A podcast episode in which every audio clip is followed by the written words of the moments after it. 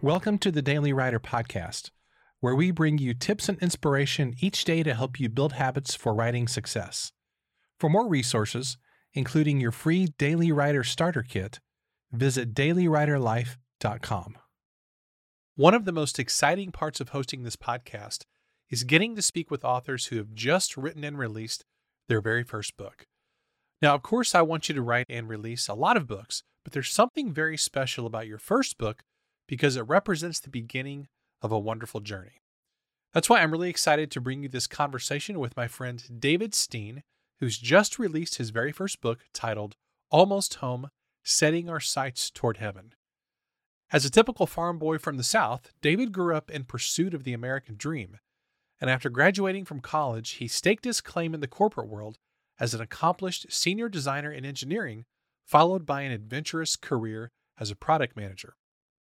His calling and passion to write, incubating for decades, manifested itself through personal and professional blogging, as well as lots of published articles for various magazines.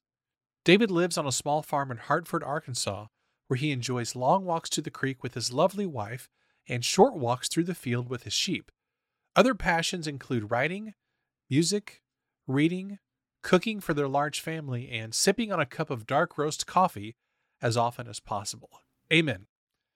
In this conversation, David and I talk about the main idea of his book and what it means for authors, namely that we've got to make more time for space, solitude, and nature in our creative lives. David also shares his writing process for putting his book Almost Home together, as well as some of his marketing strategies. Most of all, I hope that if you're thinking about writing your very first book, you'll be encouraged by David's journey and know that you can do it too. You can connect with David at almosthomebooks.com.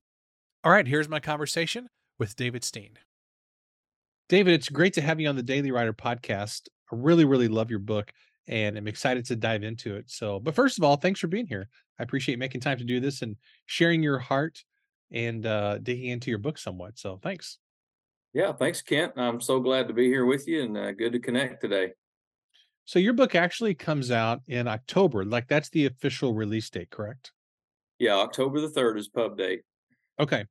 Now, uh, so I've actually got a copy of it. Um, you were at our Daily Writer retreat back in May, I think that was. That's hard to believe. And Yeah. you had print copies then. So I know that when you publish with Morgan James, you get print copies ahead of time, which is kind of cool. So, what in terms of like the now I'm diving into kind of some granular stuff, I guess, right off the bat.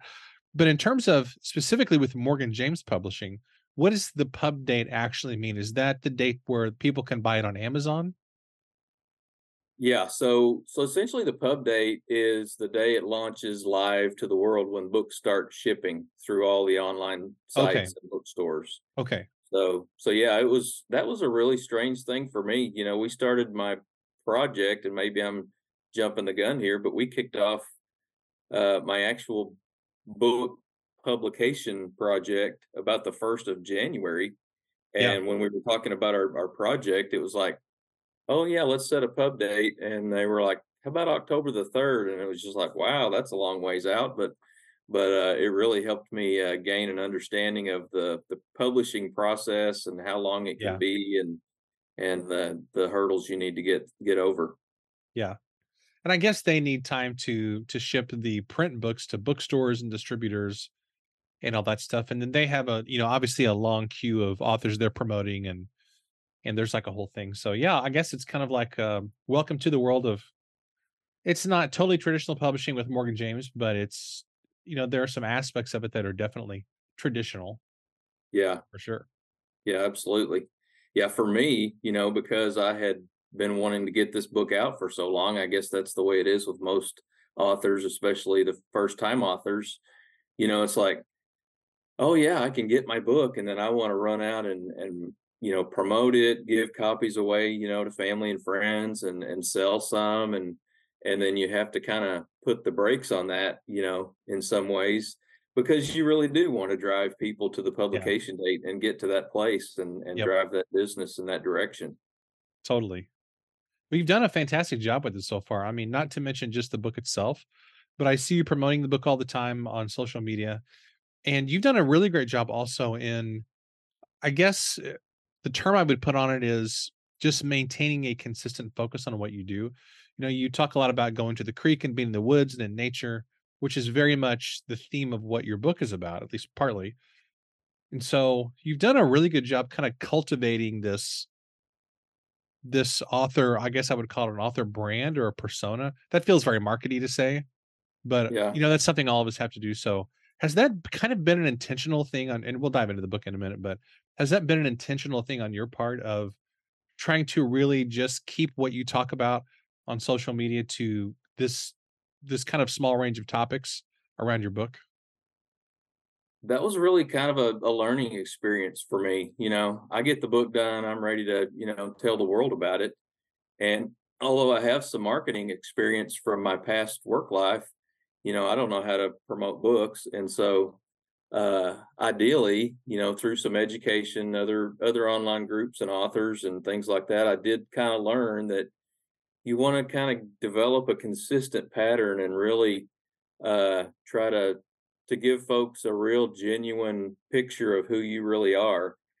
And so even as I've been working through the process of, you know, here I am, have this book and I want I want to get it out to the world, you know, I just I've been working through things in my own mind, you know, as to where I'm going, you know, for the next steps and and it's funny when you're a, an author and you write things down and then you go back and it's like, oh wow, did I write that? You know, and you get reminded of of reading back some of your own words, you know, Yeah. when I talk about, you know, some of the things that that we've been learning and growing in in our family and in the lifestyle we're trying to create. So, you know, as I've worked through that process of what do I look like and who am I, uh, I've really just tried to make sure I'm not trying to present myself as somebody I'm not, you know, Yeah. trying to be authentic and real. So, Well, I love it. I I love your emphasis on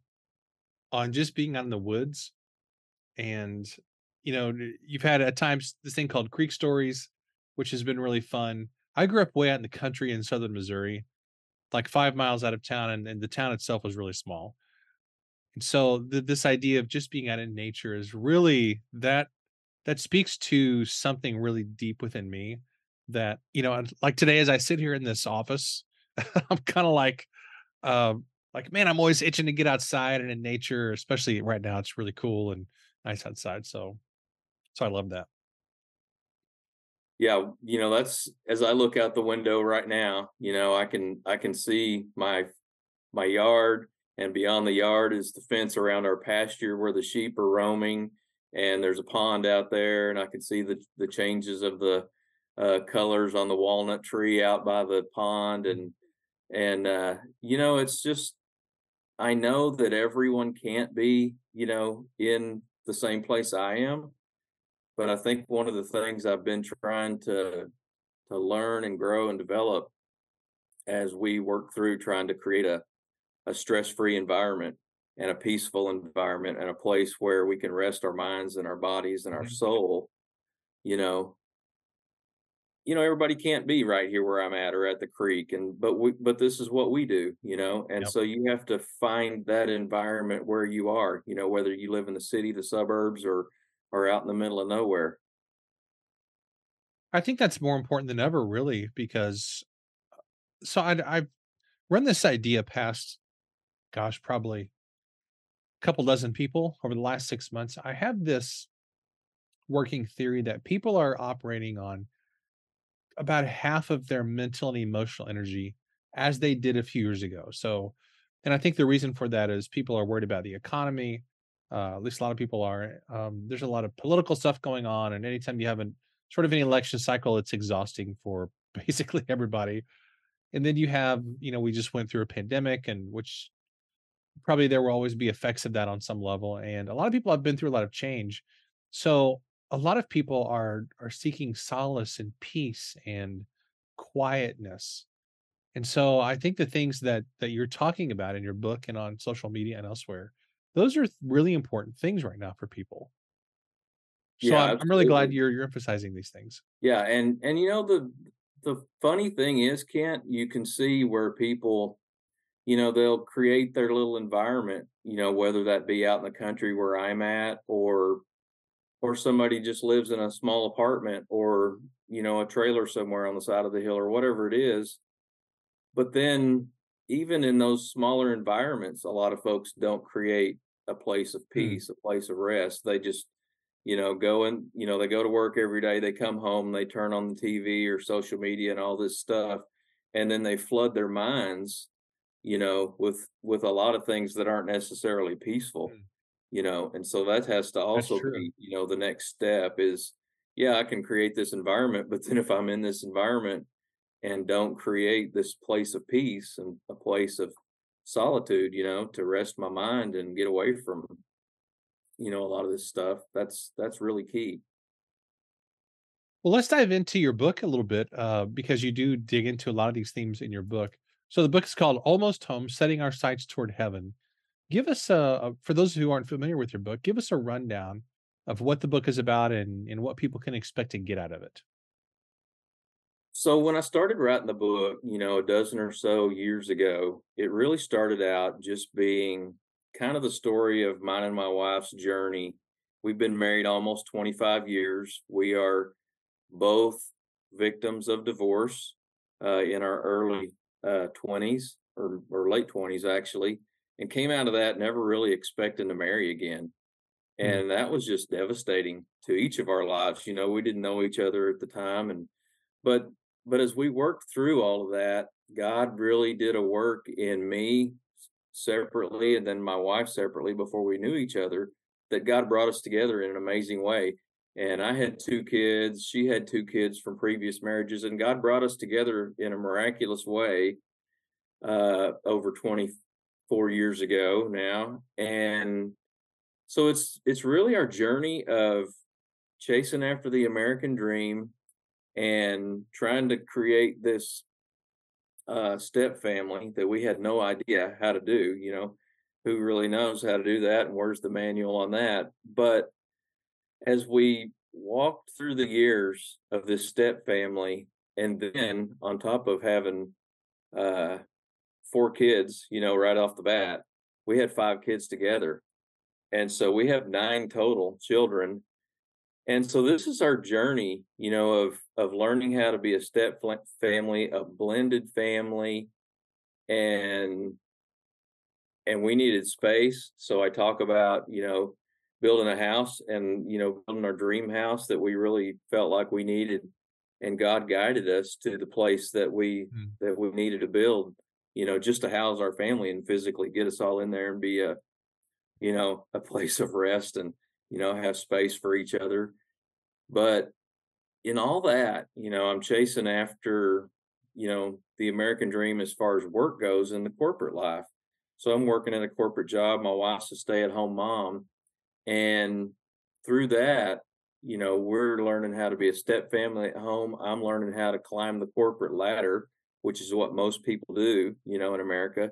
You go out, you get a job, and you work and you work for this place for the rest of your life. mhm. And so just just dealing with, you know, all this stuff at home, all this stuff at work, and what are the next steps and how to be successful in this life. And really one of the you know, we've been in church most of our lives as as Christian believers and grew up in church, heard the term heaven, you know, heard all the concepts, learned a lot of things, you know, that that people learn how to speak when they've been in and around the church most of their life. You know, Christianese, I guess, is a term some people use. But, you know, we always knew and understood what heaven was about, what, you know, that place beyond this earth was about.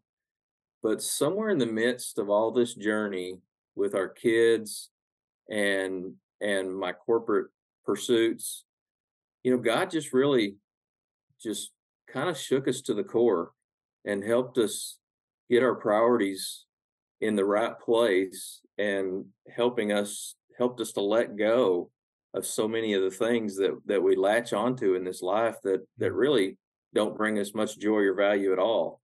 And so that's kind of the premise of the book too is is uh, learning how to let go of the things in this life that don't really matter.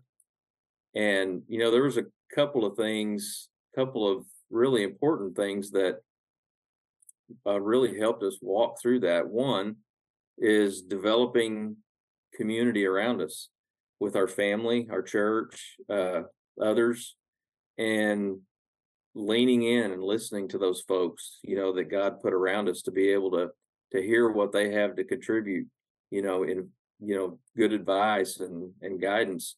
And then also learning how to listen to God and and and see where He wants us to go and where He leads us. And so that's been a huge thing, is just learning how to to lean in and listen to others and God. What would you say is the uh, is the the hardest thing about doing that? What are the things in life that really prevent us from being in that kind of a place where we can have peace, where we can can listen to our calling with clarity? Um, I feel like I'm not actually being very clear with my question, but I, I know what I want to say, but I'm having trouble articulating which is not a problem I usually have doing podcast interviews. But this is it's bringing up so many things that I want to explore with this. But I don't know. I'm just curious. Well, what are the main obstacles that we have to getting to that kind of a place in our lives? Would you say? Probably the biggest word that everybody uses about everything is busyness. You know, just plain busyness, and you know we can be so consumed with a plethora of busyness, and you know it's good busy you know, we go to work, we go to church, we go to uh, spend time with our family, we go on vacations, we go, you know, most, you know, if you look at the typical family, you know, of of a, a husband and a wife and their kids, you know, however many there are, you know, you know, the average is probably two or three kids, right? Hmm.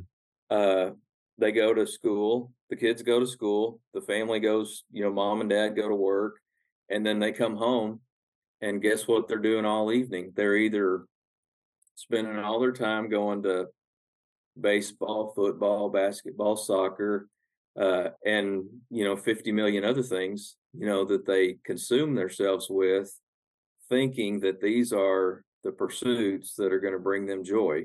Hmm. You know, just staying so busy. And then they get home at night, they eat, you know, they eat bad, which lends to us having poor health in our Western world, right? And then they get home at night at bedtime and just haven't taken any time and been intentional about finding that place of rest. And so I think busyness and the lack of intentionality are probably two of the biggest contributors mm. to not being able to find that place you need to be.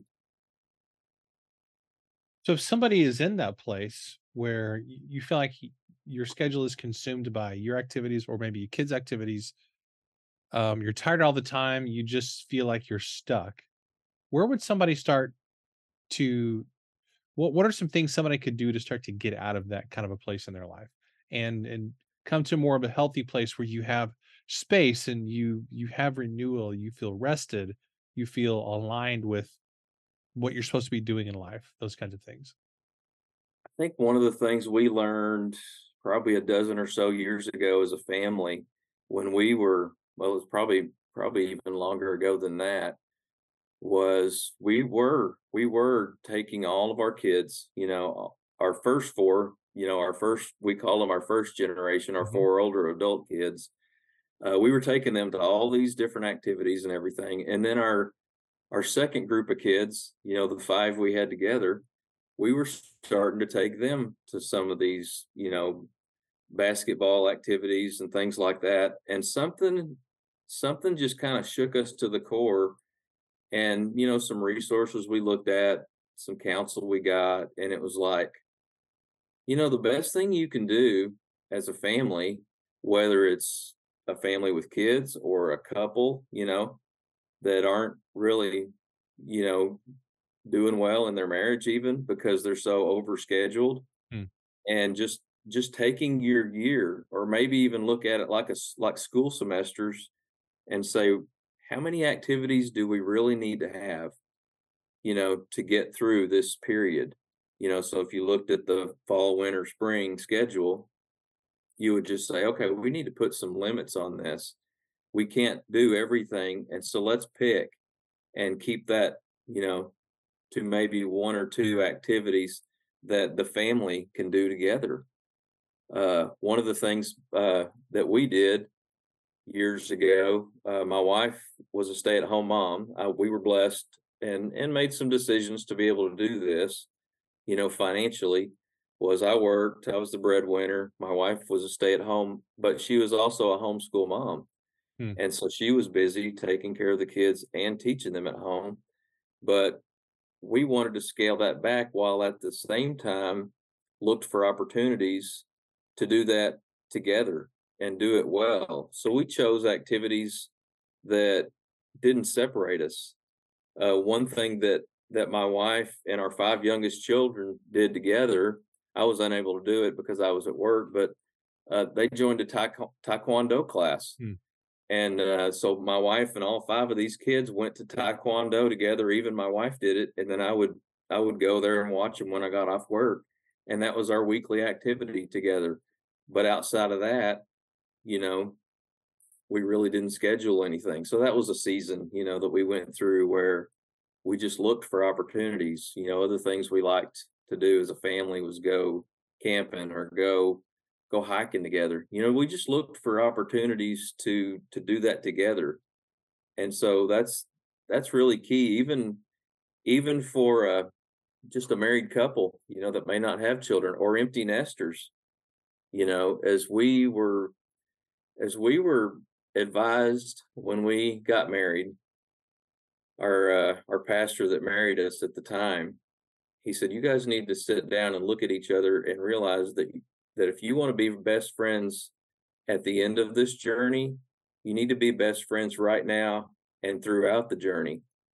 And so, you know, there's a lot of a lot of empty nesters that, you know, they just absorb themselves with their children from cradle to college, right?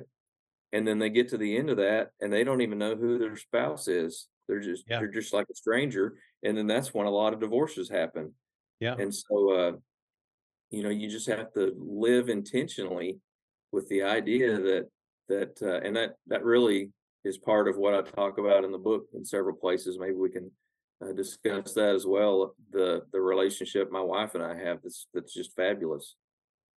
Yeah, and I think that's gosh, that's something a lot of people want and um a lot of people crave and it's I mean that's such a core part of your family, right? Is the relationship between mom and dad. Yeah. So so even even as we, you know, discuss all of this right now, you know, it's a nice day outside. And after we get through with this conversation, my wife and I are going to go for a bike ride and go walk at the creek. And uh, you know, the weather doesn't always permit us to do that, but you have to look and plan for these opportunities. And that's that's something that we started out early on was making sure that uh, we were intentional with date nights. We were intentional with uh, looking for chan chances to get away and walk together and and you know have grandparents keep the kids while we went on a an outing for the weekend or or whatever you know that looks like. Uh, you just have to be very intentional about it, and you know there's multiple benefits from that. It's good for our, our mental stability, you know, for us to get away with our spouse.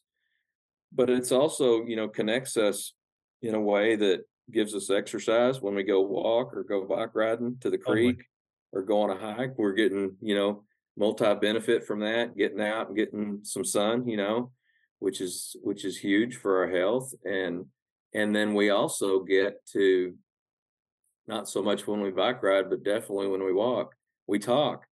You know that's when we've we uh, have had our moments to just be able to talk for you know this hour long walk. I can remember when when the kids were little we had some of our older kids that were at home as teenagers and my wife and i would get up first thing in the morning like six o'clock in the morning and with the teenagers at home to watch the kids which all of them are in bed anyway hmm we would we would go for our walk in the morning you know most of the time weather permitting and that was an amazing hour that we could talk through our troubles our triumphs our challenges and just grow together. And it just it has just been so valuable to our relationship. And uh you know i i highly attribute that to a big part of our success you know where we are right now You know, a lot of a lot of people listening to this right now, they might be hearing this conversation and thinking, okay, all that, you know, all that sounds great, but I'm just really busy with my book marketing and I've got client work and I've got all these kinds of things that I have going on in my life, all of which are important and uh, maybe some of them even vital to just running a business. Any thoughts for writers who are listening who just feel overwhelmed with activities and calls? Maybe they've got a podcast and maybe they've got client work or or things. Um, where can somebody start to build some more of this space in their life when all the, when maybe they're not spending excessive time watching YouTube or entertainment? They're just they've got a lot of stuff in their business going on. Be curious if you have any words of wisdom for those people. I think for me, uh, one of the biggest traps was social media. I never was a mm. social media guy really that much. I had, a, you know, a couple of accounts before I started this book uh, publishing and and marketing process. But but part of the biggest trap for me was, oh, I got to get on here and I got to get online and I got to interact with people, and and it really just kind of consumed me you know, with, yeah, I need to post, I need to do, you know, consistent promotion and I need to interact with others to grow, you know, connections. But I think that even even now as I learn this process and and get better at it, I'm having to uh reel that in and get more consistent with it with my time so that I don't uh I don't get carried away on social mm-hmm. media with, you know, you, you get on there and five minutes later or f- get on there for five minutes and then two hours later, you don't even know what happened. And uh, that's, that is very typical, you know, just, just it's worthless, worthless scrolling. And, and I think, I think maybe, uh, maybe something I even heard from you, you know, back earlier in the year, uh, on the Daily Writer was, or maybe it was at the the retreat we did together, was uh, make sure that you create before you connect, and yeah. and that means you know do your creative stuff in the morning. You know, for me, I'm a morning guy. Do your stuff early on, and when your creative juices are flowing, before you get on social yeah. media and these other sites. And so you know, I say all that to say uh, that uh, another thing I'm learning uh, through the advice of of several is to get good at creating a social media calendar. Yeah. And I'm, get, I'm getting better at that. I know you're great at it, Kent. You're the you're probably like the king of of oh, scheduling. Oh, not even. I'm not even like the court jester. I'm not even the but, court uh, janitor. they don't even but, I mean, me. that's that is so key because it's it's actually helping me think you know oh what do i have to post today or what what do i need to schedule? And so i've actually had some stuff that i'm learning you know some of the uh some things you know that i do that i have you know in the past especially on facebook is uh, you know i'm kind of a an idea uh visionary kind of guy. So I walk out in nature and I see something that that triggers my memory. It's like, oh, I should take a picture of that mm-hmm. and post it on social media today or within an hour. But but I'm learning, you know, that that as I work through this calendar process and oh well maybe that can wait. Maybe it can wait a week or two weeks or or this can be something I can use, you know, even a month from now or whatever. So so I think being intentional with creating that space, making sure that you don't overdo it on social media with, you know, just the worthless time and creating that schedule of events, hmm. all of that kind of works hand in hand to help you uh, be more consistent with your time, which which enhances your ability to open up your schedule, you know, to yeah. be able to be available to the things that do matter. We'll get back to the conversation in just a moment, but first, a big thanks to today's sponsor, Vellum. For years, my go to choice for book formatting software has been Vellum. It gives you the power to build, style, and preview your book and have a blast while doing it. Vellum is the go to choice for Mac users who care about creating beautiful ebooks and print books and want to save tons of time in the process. Best of all, you can download Vellum and play with your book's formatting to your heart's content. You've only got to purchase it when you're ready to publish. And when you do, Vellum can create ebooks for every platform.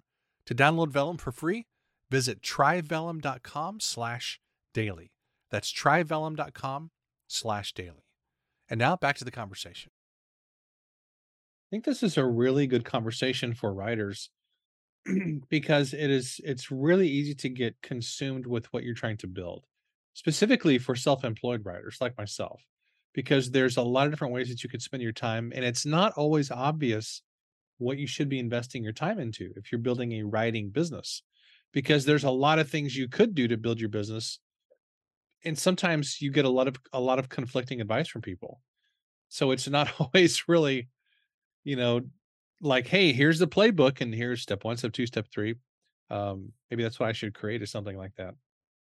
But there's also another element here where i love that you're talking about all this david because you know when we come to to the later years of our lives the people who we're going to be taking the journey with not are not necessarily the same people that we just engaged with on social media you know 30 years before 20 years before or not necessarily all the all the things that we thought were so important when we were putting that book out there or doing those things.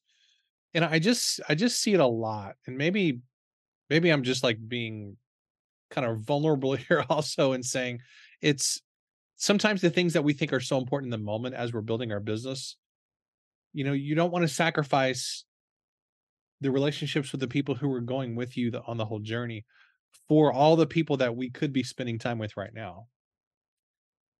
So i'm just yeah maybe you know, that's a good word of caution for writers who are building a business. You know as you say that kent i'm just thinking you know with all the folks that have given me advice, you know, as a new author this year, and they say, okay, you got to drive, you got to tell her, tell the whole world about your new book. You got to tell your, you know, your grandma, grandpa, every aunt and uncle, and every relative you know, you know, to drive them to help you to success, and then and then your friends, and then your church family, and you, th- and then outside of all that, then you have all these people that you just spoke of that may not be that close to me, you know, on social media. Right. And so you think about it, it's like, oh, wow, I got all these people that are close to me that really will help me, you know, right yes. out of the gate with this business. But then we spend all of our effort and energy trying to focus on that broader picture of people, you know, the broader market.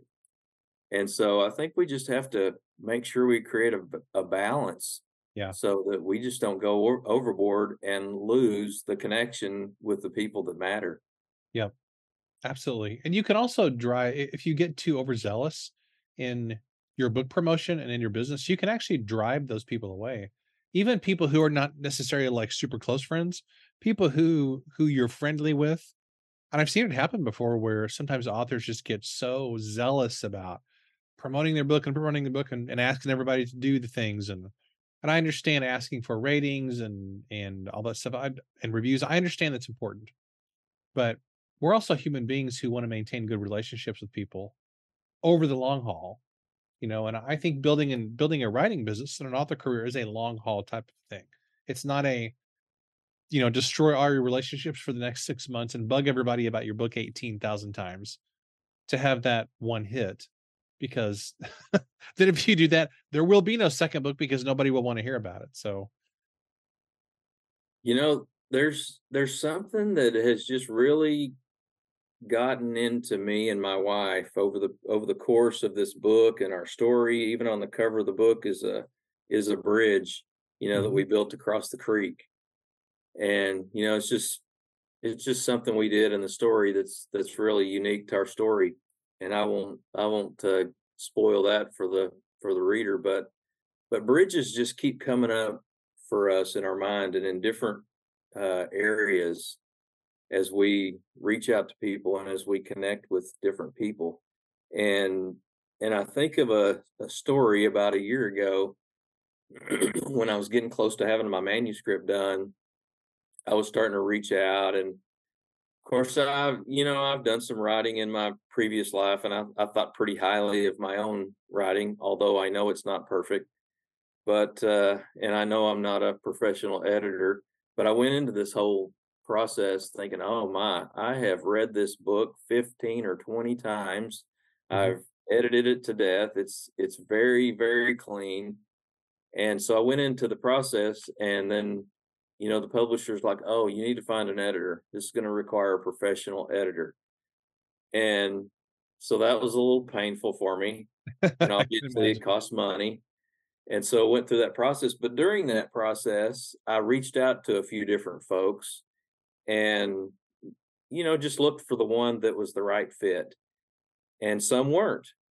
And so I had, I remember one lady in particular that I connected with, and, uh, and it was kind of in the self publishing world.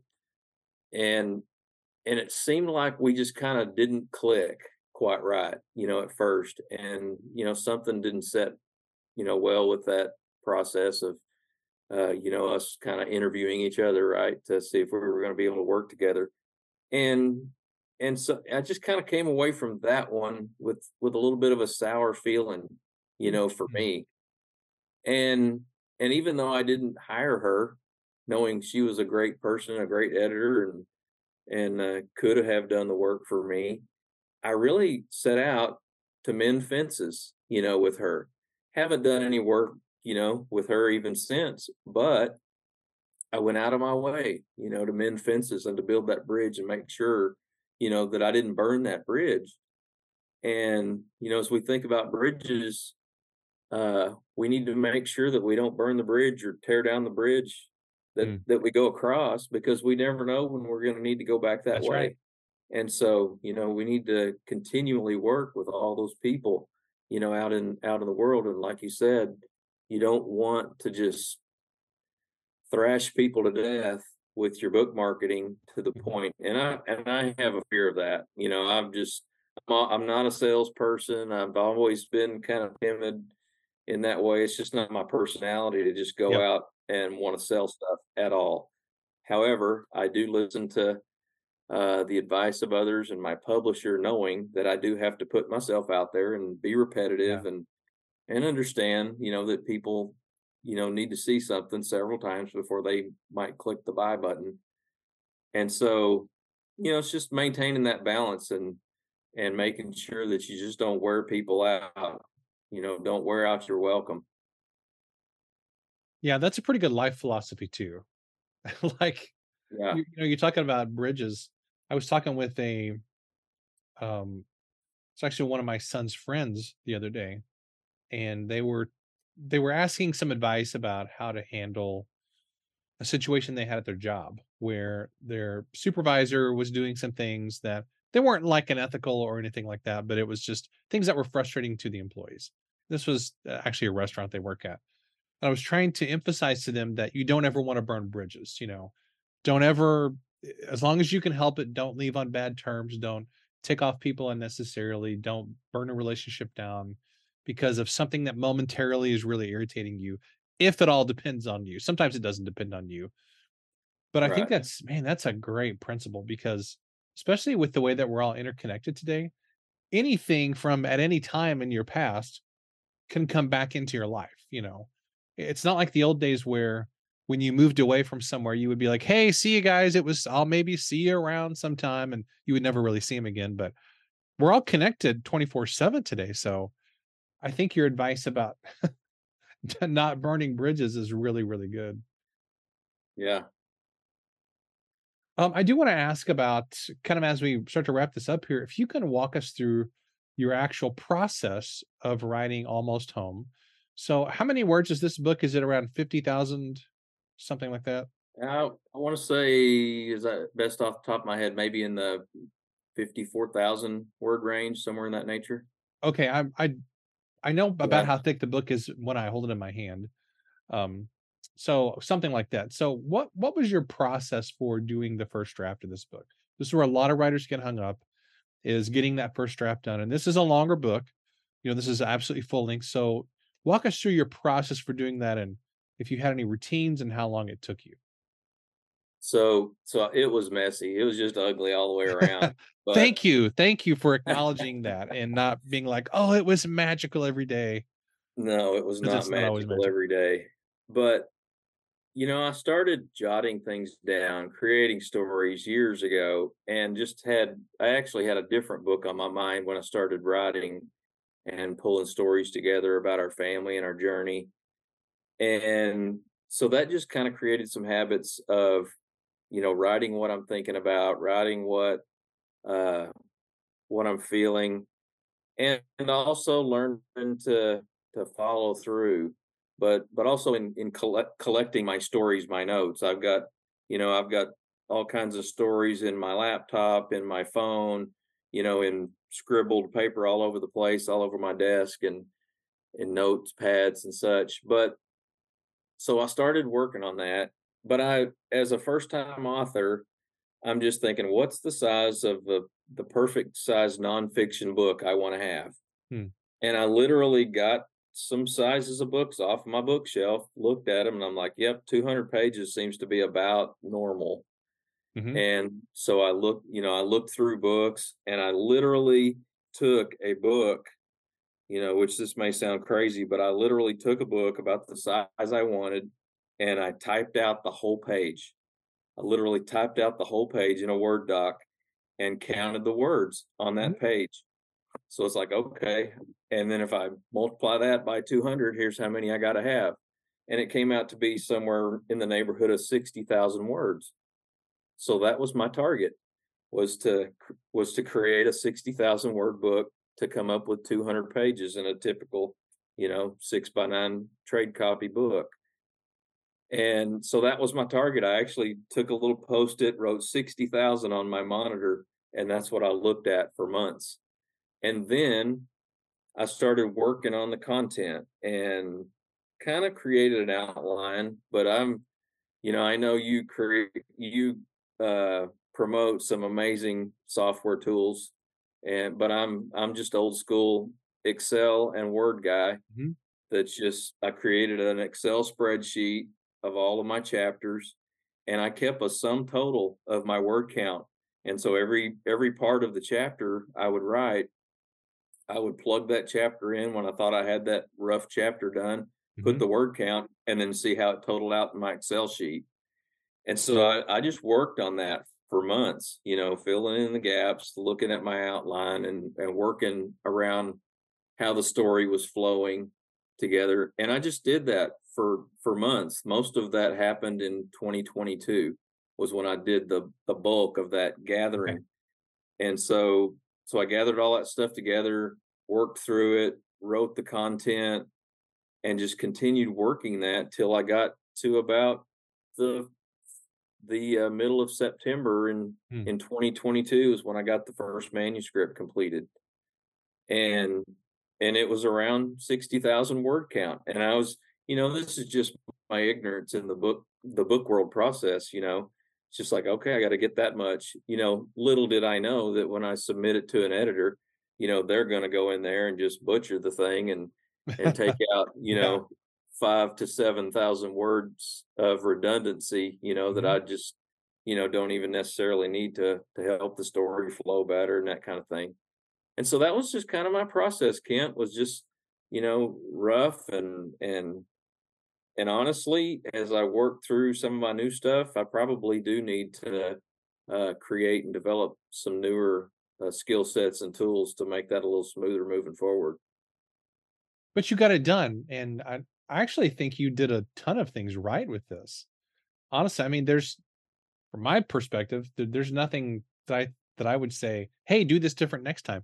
If that's the system that works for you, then that's what you should do.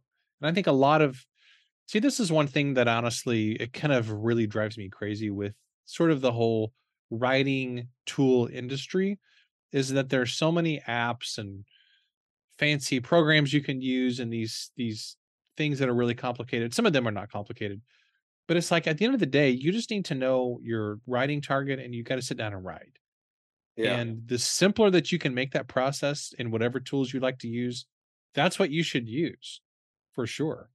And I love the idea that, and I actually do this too, where I will sit and I'm, I'll measure a book and I'll be like, okay, how many words are on this page? What are the margins? What's the actual container that I need to write toward?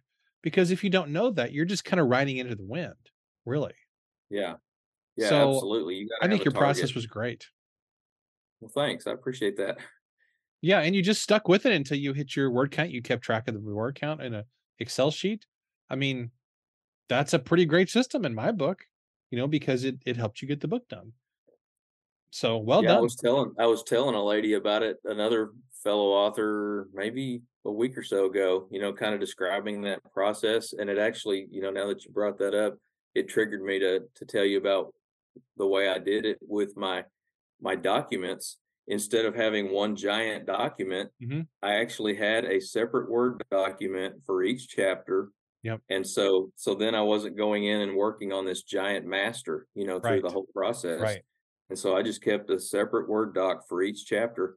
And then at the end of the process, when I knew I had those chapters pretty close to what I wanted them to be, then I dumped them all into one Mhm. master file and, and created the, the the main source file. Totally. Yeah. Totally. That is what I love about um what I love about Scrivener is you can you can have the whole thing there in one shot, but then you have individual folders for the files and all that stuff. But I'm also writing client books and I have I'm juggling a number of projects at any given time. And so that's the only way for me to keep my sanity. But I do love the simplicity of just writing in a Word document. Sometimes I really I just miss that. Sometimes I actually just do write in Word because it can be really, really simpler. Yeah. And honestly, sometimes I just I will open up an email and I'll write something in there, or I'll get in my notes app on my Mac and I'll write in there. It's whatever I have at the moment. You know, if I just get inspired, I'll just open up something because you can transfer stuff from one app to another app or whatever. So I think I think people me, just you make know, too big of a deal about I got to use this find app or I got to do this. Yeah, I find myself uh really reliant on my my phone. You know, Yeah. just just the simple notes app on my phone. hmm And sometimes I get in trouble for that, you know, because like I told you earlier, you know, sometimes you're on social media too much and that's what you you know, your wife and kids think you're on all the time. And then Right. it's like, you know, my wife will start talking to me and and I just kind of like throw my hand up and say, "Hold on." you know, and I'm sitting there, you know, typing out a couple of paragraphs of some thought I had about, you know, something I've seen or something that came into my mind. And I'm actually sitting there writing in my notes app something that's going to be a, Yep. a blog post or a social media post, you know, tomorrow or next week or whatever. And and it's just the the capture of that thought that I know when it's gone, it's gone. I'm never I'm never going to have it again. Exactly. And so I, you know, it's, that's one of the things that I've really learned is like when the things come to me, I better write it down or it's going to be gone. Yeah. gone. Absolutely. That's why I yeah, I love the notes app too. And, and oftentimes I use dictation on there and just Yeah. up and just dictate something and it's not perfect, but it's it's fairly it's close enough. Yeah. You got the idea. Yeah, you've got you've got the raw idea and I can always go back and change it later. Yeah. Um so David, where can people find your book? I'm going to release this actually the week after your book comes out so that people can can get it when it's available. Um, where can they find your book and where can they find out more about the things that you're working on and get any sort of updates? So all of the online sites, you can get it right now. You know, all the, the Amazon Books Millions, you know, Walmart, Target, any online site that, that plugs into the, the uh, book distribution uh, system, uh, you can order books from right now. Perfect. but but they can also go to uh, my website almosthomebooks.com it's almost home books with an s on it Okay. books.com and they can order the books there i've got links to all the the online bookstore sites there and they can go there uh, right now and, and still order author copies for me that are signed so Oh, nice. link, link to do that to order them directly from me so Perfect. Love that. Thank you. This has been a blast. I'm so glad we had the chance to talk about your book and just about life in general. And I appreciate the tips that you shared for having. I think you've helped us today, David, to think about the long term of what we're trying to do because we can get so enamored with all the stuff that we can do as writers. Um, but at the same time, you can kind of you know, like Jesus talked about, you can gain the world and lose your soul. In this context, maybe I would reframe that a little bit as gaining a great author career, but at the same time lose the people that you love the most and lose the things that matter to you the most. And we don't want to make that mistake. So I appreciate the reminder to stay sane and stay balanced and get out in nature and spend time with the people you love. That's really, really important. So thank you. Yeah. Ken, it's been a joy to be here. I'm glad to have the opportunity to be on your show. And and I just I tell you, I, I have been uh, so blessed by the invaluable uh, information that you provide through the Daily Writer and and uh, what what you put out every day consistently and and good uh, solid information to help us all because it's it's just been a joy you know in multiple formats you know I get my emails from Daily Writer I I listen to the podcast you know at various different times and and it's just great it's just solid information and sometimes it's just the little tidbits and sometimes it's mm it's uh, larger chunks and uh, but it's all good and I and I love it and appreciate it. Well, thank you. I appreciate the kind words and I appreciate your support. Absolutely. So thank you again. This has been a blast. Yeah. Thanks a lot, Kent. Hey, I hope you enjoyed that conversation with David as much as I did. I came away from this conversation with a real feeling of peace, but also a feeling of conviction that I need to do a better job in my own life of spending time in nature, of reflection, and putting into practice a lot of the things that David talked about. You know, life is busy these days. We're all bombarded with messages from 68 different platforms on a daily basis, or at least it feels that way. Lots of things to do and so many opportunities out there. But we've got to take time to refill those creative wells. And I really want to encourage you to grab David's book, again, called Almost Home. There's a link in the show notes, and you can grab that from Amazon, or you can also grab that from his website, which is almosthomebooks.com. I really encourage you to go there and check it out. David is a super great guy, and he's one of those people that you kind of just need in your life to give you more center, to give you maybe some balance, and to remind you to come back to the things that matter. And really, in a sense, that's what David's book is all about. So, again, let's support David in his launch since this is his very first book. And I, gosh, I always want people to have a great experience with their very first book. So go check out his book, grab it from Amazon, and also check out his site, almosthomebooks.com. And of course, David, thanks so much for making time to be a guest here on the show. Really enjoyed chatting with you, my friend. And for everybody else who's listening, thank you for listening. I always appreciate your time listening to this show, and I never, ever take it for granted. I appreciate you so much, and I'll see you in the next episode.